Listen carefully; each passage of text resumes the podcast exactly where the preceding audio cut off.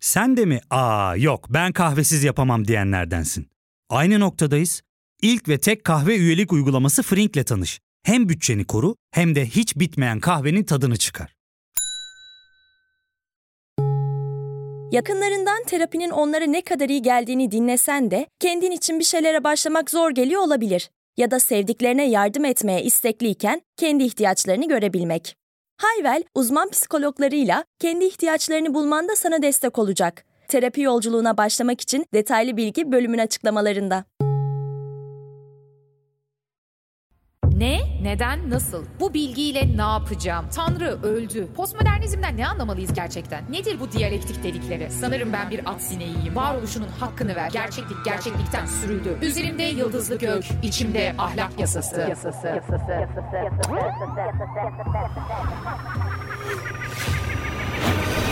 Dünyaya fırlatıldık.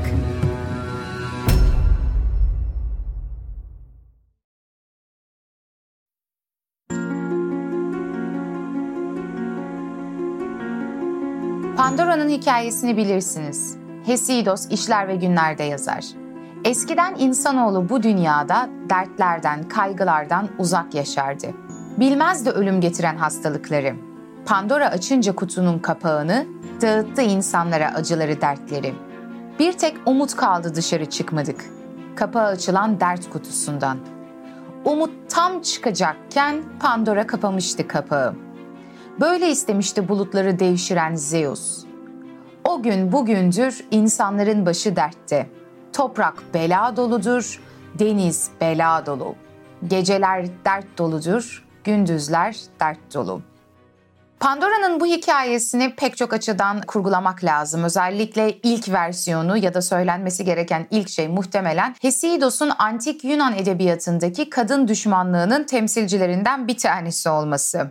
Çünkü bir açıdan kadınların yaratılışı konusunda Adem ve Havva efsanesinin Yunan mitosuna aktarılmış bir haline benzese de ki bu Azra Erhat'ın da yorumudur. Burada belirleyici olan şeylerden bir tanesi kadını her türlü kötülüğün, derdin, belanın başlangıcında görmek. Ama daha sonra aslına bakarsanız Hesidos'tan sonra bu efsaneyi çok da fazla işleyen olmamış. Yine de ben Pandora ve Pandora'nın kutusundan bahsettiğimde neyi kastettiğimi herkes bilir, değil mi? Efsaneye göre Prometheus, Tanrı Zeus'tan gizlice ateşi çalar ve insanlığa verir. Bu durumu öfkelenen Tanrı Zeus ise Prometheus'u kimsenin yaşamadığı bir dağa zincire vurdurur ve yanına da bir kartal bırakır. Bu kartal her gün Prometheus'un ciğerlerini yer ve her seferinde Prometheus'un ciğeri tekrar tekrar oluşur. İşkencenin en fena hallerinden bir tanesi değil mi? Yani ciğerini bir kartal yedikten sonra ciğerin tekrar oluşuyor ve tekrar aynı eziyete katlanıyorsun. Sonrasında Herkül tarafından Prometheus kurtarılmış olsa da Zeus aslında laneti burada bırakmaz ve insanlardan da intikam almak istediği için ateşin tanrısı Hephaistos'a bir emir vererek balçıktan bir kadın figürü yapmasını ister. Ama bu öylesine bir kadın figürüdür ki her türlü güzelliği, Afrodit'ten aldığı güzelliği, Athena'dan aldığı bilgeliği barındırır. Ve bu şekilde ilk kadın olan Pandora tanrılardan esinlenerek yaratılır. Fakat Prometheus'un bir de ikizi vardır. Onun ismi ise Epimetheus. İsimler de burada çok enteresan şeyler söyler. Mesela Prometheus önceden gören demekken Epimetheus sonradan gören yani sonradan anlayan anlamındadır. Prometheus ikizi Epimetheus'u aslında uyarır. Eğer Tanrı Zeus'tan sana bir hediye verilirse bu hediyeyi sakın kabul etme der. Buna rağmen Epimetheus Pandora'yı gördüğünde onu evine alır ve ertesi gün onunla evlenir. Pandora'nın yanında ise bir kutu vardır ve Pandora'nın kulağına kutuyu açmasını fısıldadıktan sonra Zeus artık insanlıktan intikam alma zamanı gelmiştir. Kutunun içinde yer alan pişmanlık, öfke, kibir, keder, ızdırap, riya, hastalıkların her biri dünyaya yayılır. Ve Pandora son anda kutunun kapağını kapattığında içeride sadece bir şey kalır, o da umuttur. Başlangıçta bu mitolojik öyküyü anlatmış olmamın ya da umut kavramını Pandora efsanesinden itibaren almamın elbette bir nedeni var.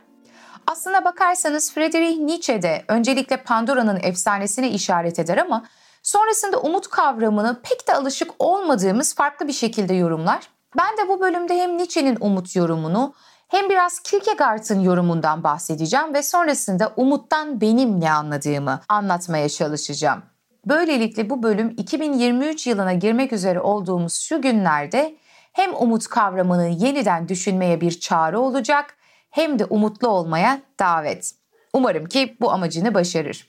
Nietzsche enteresan bir yorum yapar. O umudun en büyük kötülük olduğunu çünkü işkenceye uzattığını söyler. Umut aslında bütün kötülüklerin anasıdır çünkü insanın işkencesini uzatır. Şimdi bu açıdan bakıldığında Nietzsche'nin yorumunda Pandora'nın kutusunda sadece umudun kalmış olmasını iki şekilde yorumlayabiliriz. O dünyaya yayılmadı, kutunun içerisinde son bir şey var ve o kutunun içerisinde kalan şey diğer kötülükler türünden bir şey olmalı değil mi? Yani kutunun içerisinde türlü felaketle birlikte neden bir de umut var denilebilir. Demek ki tanrıların bakış açısından da umut bütün kötülüklerin, hastalıkların, kederin, kibrin statüsünde bir şeymiş gibi gözüküyor. Nietzsche'nin yorumu bu yönde. Ya da tam tersi bir şey söyleyebiliriz. Aslında bütün kötülüklerle birlikte bir de umut denilen bir kavram var her şeyin iyi olabileceğine dair. Ama Pandora son dakikada kutuyu kapattığı için aslında o faydalı olan, o iyileştirici gücü olan şey hiçbir şekilde insanlık arasına karışmaz. Öyle ya da böyle Nietzsche bile Deccal adlı kitabında güçlü bir umudun yaşam için gerçekleşmiş herhangi bir mutluluktan çok daha büyük uyarıcı olduğunu söyler.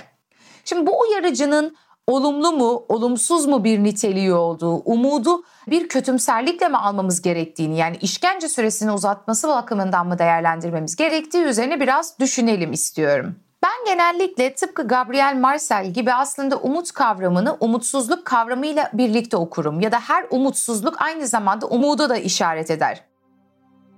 Marcel de içinde yaşadığımız dünyanın kesinlikle umutsuzluğa imkan sağladığını ama zaten tam da böyle bir dünyanın aslında karşı konulamaz bir umudun da nedeni olduğunu söyler. Çünkü aslına bakarsanız umutsuzluğa teşvik edici nedenlerin olmadığı yerde umuttan da söz edemeyiz değil mi? Bütün kavramlar umut ve umutsuzluk birbirlerinin zıttı olarak ancak birbirlerine bağımlı bir şekilde var olur. O halde umut da mevcut durum her ne kadar umutsuz olursa olsun onunla mücadeleye dair bir çağrıdır. İşte tam da bu yüzden Gabriel Marcel umutsuzluğa kapılmanın sonsuz bir erdem olduğunu, hangi açıdan sonsuz? Zıtlıkların birbirlerine dönüşmesi bakımından. Hani Herakleitos bölümünde konuşuyorduk ya, her şey bir diğeriyle mümkün, her şey zıttıyla mümkün ve bu zıtlıkların tıpkı kefaretini ödermişçesine birbirlerinin yerine geçiyor olması aslında sonsuz bir oluş hali. Her umudun umutsuzluğu, her umutsuzluğun da umuda bizi geri döndürmesi. Bu noktada bence düşündürücü olan şeylerden bir tanesi şu. Umutsuzluğa kapıldığımız noktada yeniden umuda sahip olabileceğimiz o zıttın varlığına nasıl geçeceğimiz. Çünkü Kierkegaard'ın da söylediği gibi aslında umutsuzluk ölümcül bir hastalık. Bakın ölüm bile ölümcül bir hastalık değil, umutsuzluk ölümcül bir hastalık. Neden ölüm bile ölümcül bir hastalık değil?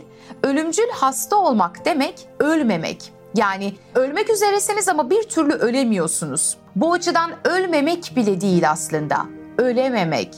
Ancak burada yaşam umudu yok etmekte ve umutsuzluk son umudun yani ölümün eksikliği olarak karşımıza çıkmaktadır der Kierkegaard. O halde her ne kadar umutsuzluk umudun zıttı olarak kaçınamayacağımız bir durum, bir devinimin parçası olsa da aslında umutsuzluk durumuna çapalanmak en temelde yaşamın hiçbir şey olmaması ya da daha doğrusu olamaması haline saplanıp kalmak anlamına geliyor. Bu noktada bölümü ufak bir ara verelim, sonrasında kaldığımız yerden devam edelim. Ya fark ettin mi? Biz en çok kahveye para harcıyoruz. Yok abi, bundan sonra günde bir. Aa, sen Frink kullanmıyor musun? Nasıl yani? Yani kahvenden kısmına gerek yok. Frink'e üye olursan aylık sadece 1200 TL'ye istediğin çeşit kahveyi istediğin kadar içebilirsin. Günlük 40 TL'ye sınırsız kahve mi yani? Çok iyiymiş. Aynen. Hatta şu anda 200 TL'lik bir indirim kodu da var. E hadi hemen indirip üye ol da bu fırsatı kaçırma. Terapiye başlamak, içinden çıkamadığın döngüleri kırmak, bazı yanlış bulduğun kararlarını değiştirmek ve kendinle beraber daha huzurlu bir yaşam inşa etmek için atabileceğin en değerli adımlardan biri. Hayvel ile yoğun yaşam tempona uyum sağlayarak online terapi seanslarını takvimine göre ayarlayabilirsin. Bini aşkın uzmandan sana en uygun terapisti seçebilir, podb10 koduyla indirimden yararlanabilirsin. Detaylı bilgi açıklamalardaki bağlantıda.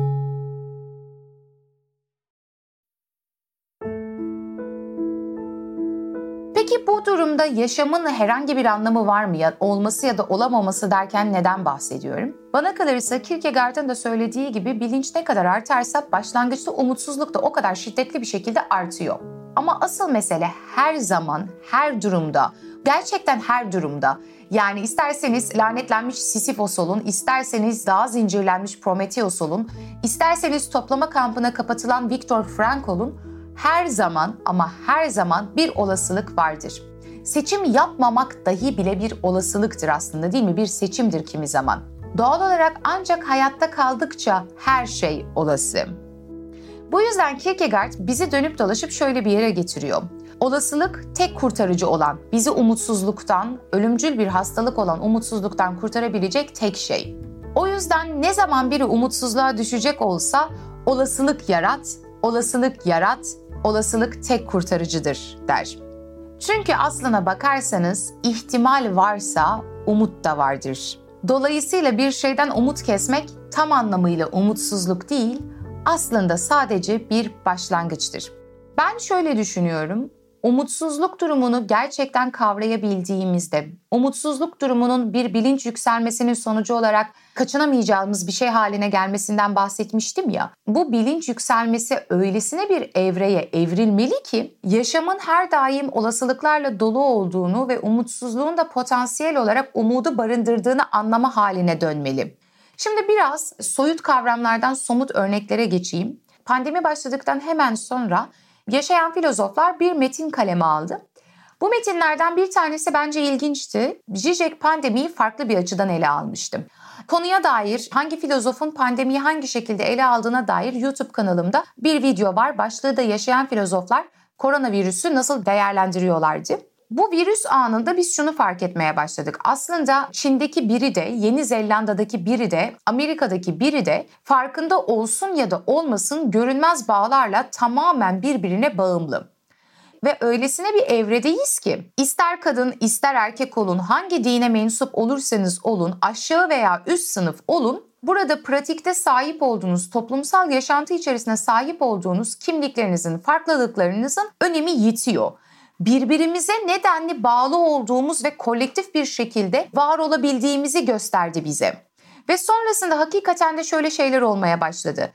Bir nevi uluslararası global çapta bir yardımlaşma. İşte Güney Amerika'dan, Küba'dan doktorlar farklı yerlere gitti.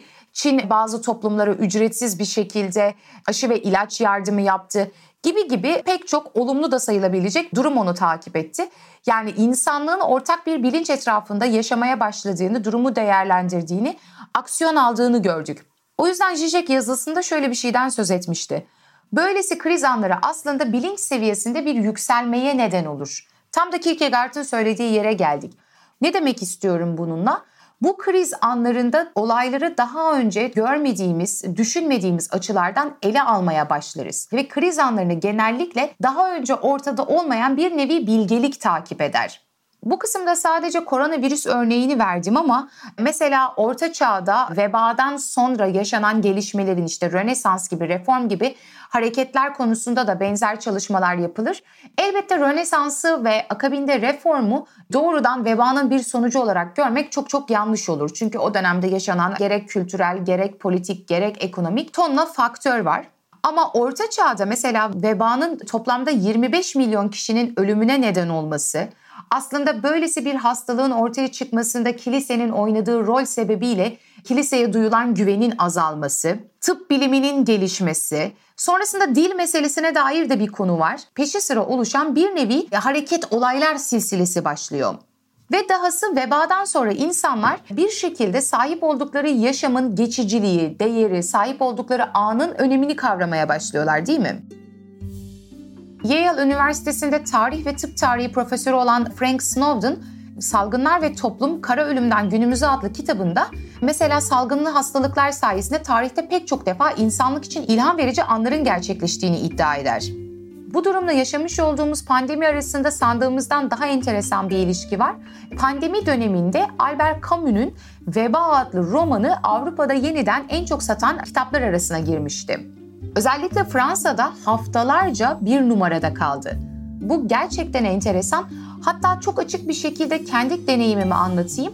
Ben insanlarla karşılaştığımda, benim kanalımı takip etmeye başlayan insanlarla sohbet ettiğimde bana sıklıkla böyle %70, %80 oranında seni pandemide keşfettim derler. Nitekim felaketler insanları kaçınılmaz olarak ölüm ve hayatın anlamı gibi büyük sorular üzerine düşünmeye yönlendirir. Değil mi? Umutsuzluğun böylesine köken olduğu, umutsuzluğun tüm dünyayı esiri altına aldığı bir dönemde bile bir nevi bir arayışa yönelen insanların farklı türden bir aydınlanmaya gitmesi hali. O yüzden ben bu umut ve umutsuzluk döngüsünü aslında biraz daha varoluşçu bir yerden okuyorum. Varoluşçulukla kastettiğim şey şu, Gerek Albert Camus, gerek Kierkegaard zaten bir varoluşçu. Nietzsche'den söz ettim keza o da varoluşçu felsefenin ana taşlarından bir tanesi.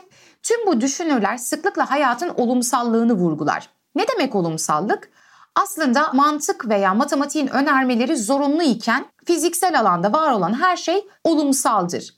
Olması kadar olmaması da mümkün olan ama istatistiki açıdan olması imkan dahilinde olduğu için var olan bir şeyden söz ediyoruz. Bu fiziksel her şeyin varlığının kendisinin başka şeylerin varlığına bağımlı olduğu anlamına geliyor.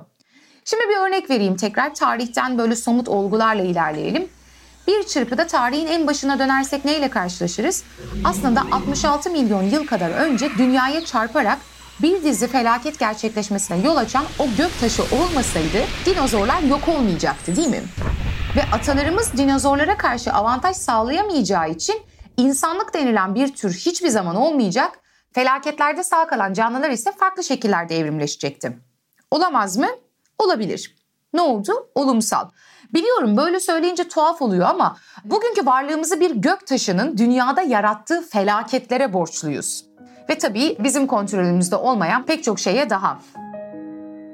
O yüzden hayat henüz belirli olmayan, öngörülemeyen koşullara bağlı. Bu yüzden Jijek'in de ne demek istediğini anlıyorum. Gerek koronavirüs, gerek içerisinde yaşadığımız günlerin o büyük toplumsal felaketleri eş zamanlı olarak bir çeşit bilgeliğin oluşmasına da yol açabilir. O yüzden ben her ne kadar örneklerimi şu an pandemi üzerinden tutuyor olsam da siz bu örnekleri politikadan, hukuka, toplumsal yaşantıdan, ekonomiye kadar geliştirebilirsiniz. Başlangıçta yaptığım umut ve umutsuzluk döngüsünün birbirine olan zorunlu bağları sebebiyle tüm felaket senaryolarının eşit derecede umutlu olmamızın hiç de beyhude olmadığını gösteren olumlu senaryolara da gebe.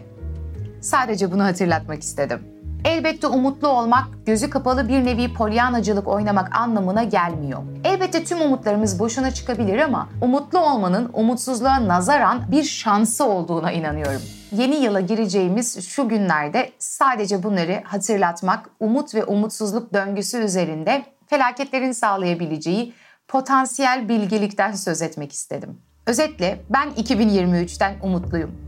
Bence her şey güzel olacak.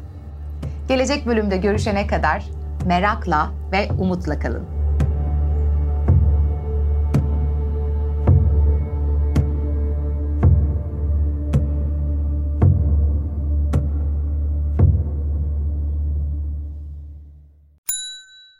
İlk ve tek kahve üyelik uygulaması Frink, 46 ildeki 500'den fazla noktada seni bekliyor. Açıklamadaki kodu girerek sana özel 200 TL'lik indirimden faydalanmayı unutma. Hadi sen de Frink üyeliğini başlat, kahven hiç bitmesin. Hem bugününe hem yarınına katacaklarıyla terapi yolculuğuna ve daha iyi hissetmeye bugün Hayvel ile başla. Açıklamadaki linkten Hayvel'i indir, ücretsiz tanışma görüşmelerinin ardından bütçene uygun seans paketini seç ve terapi yolculuğuna başla.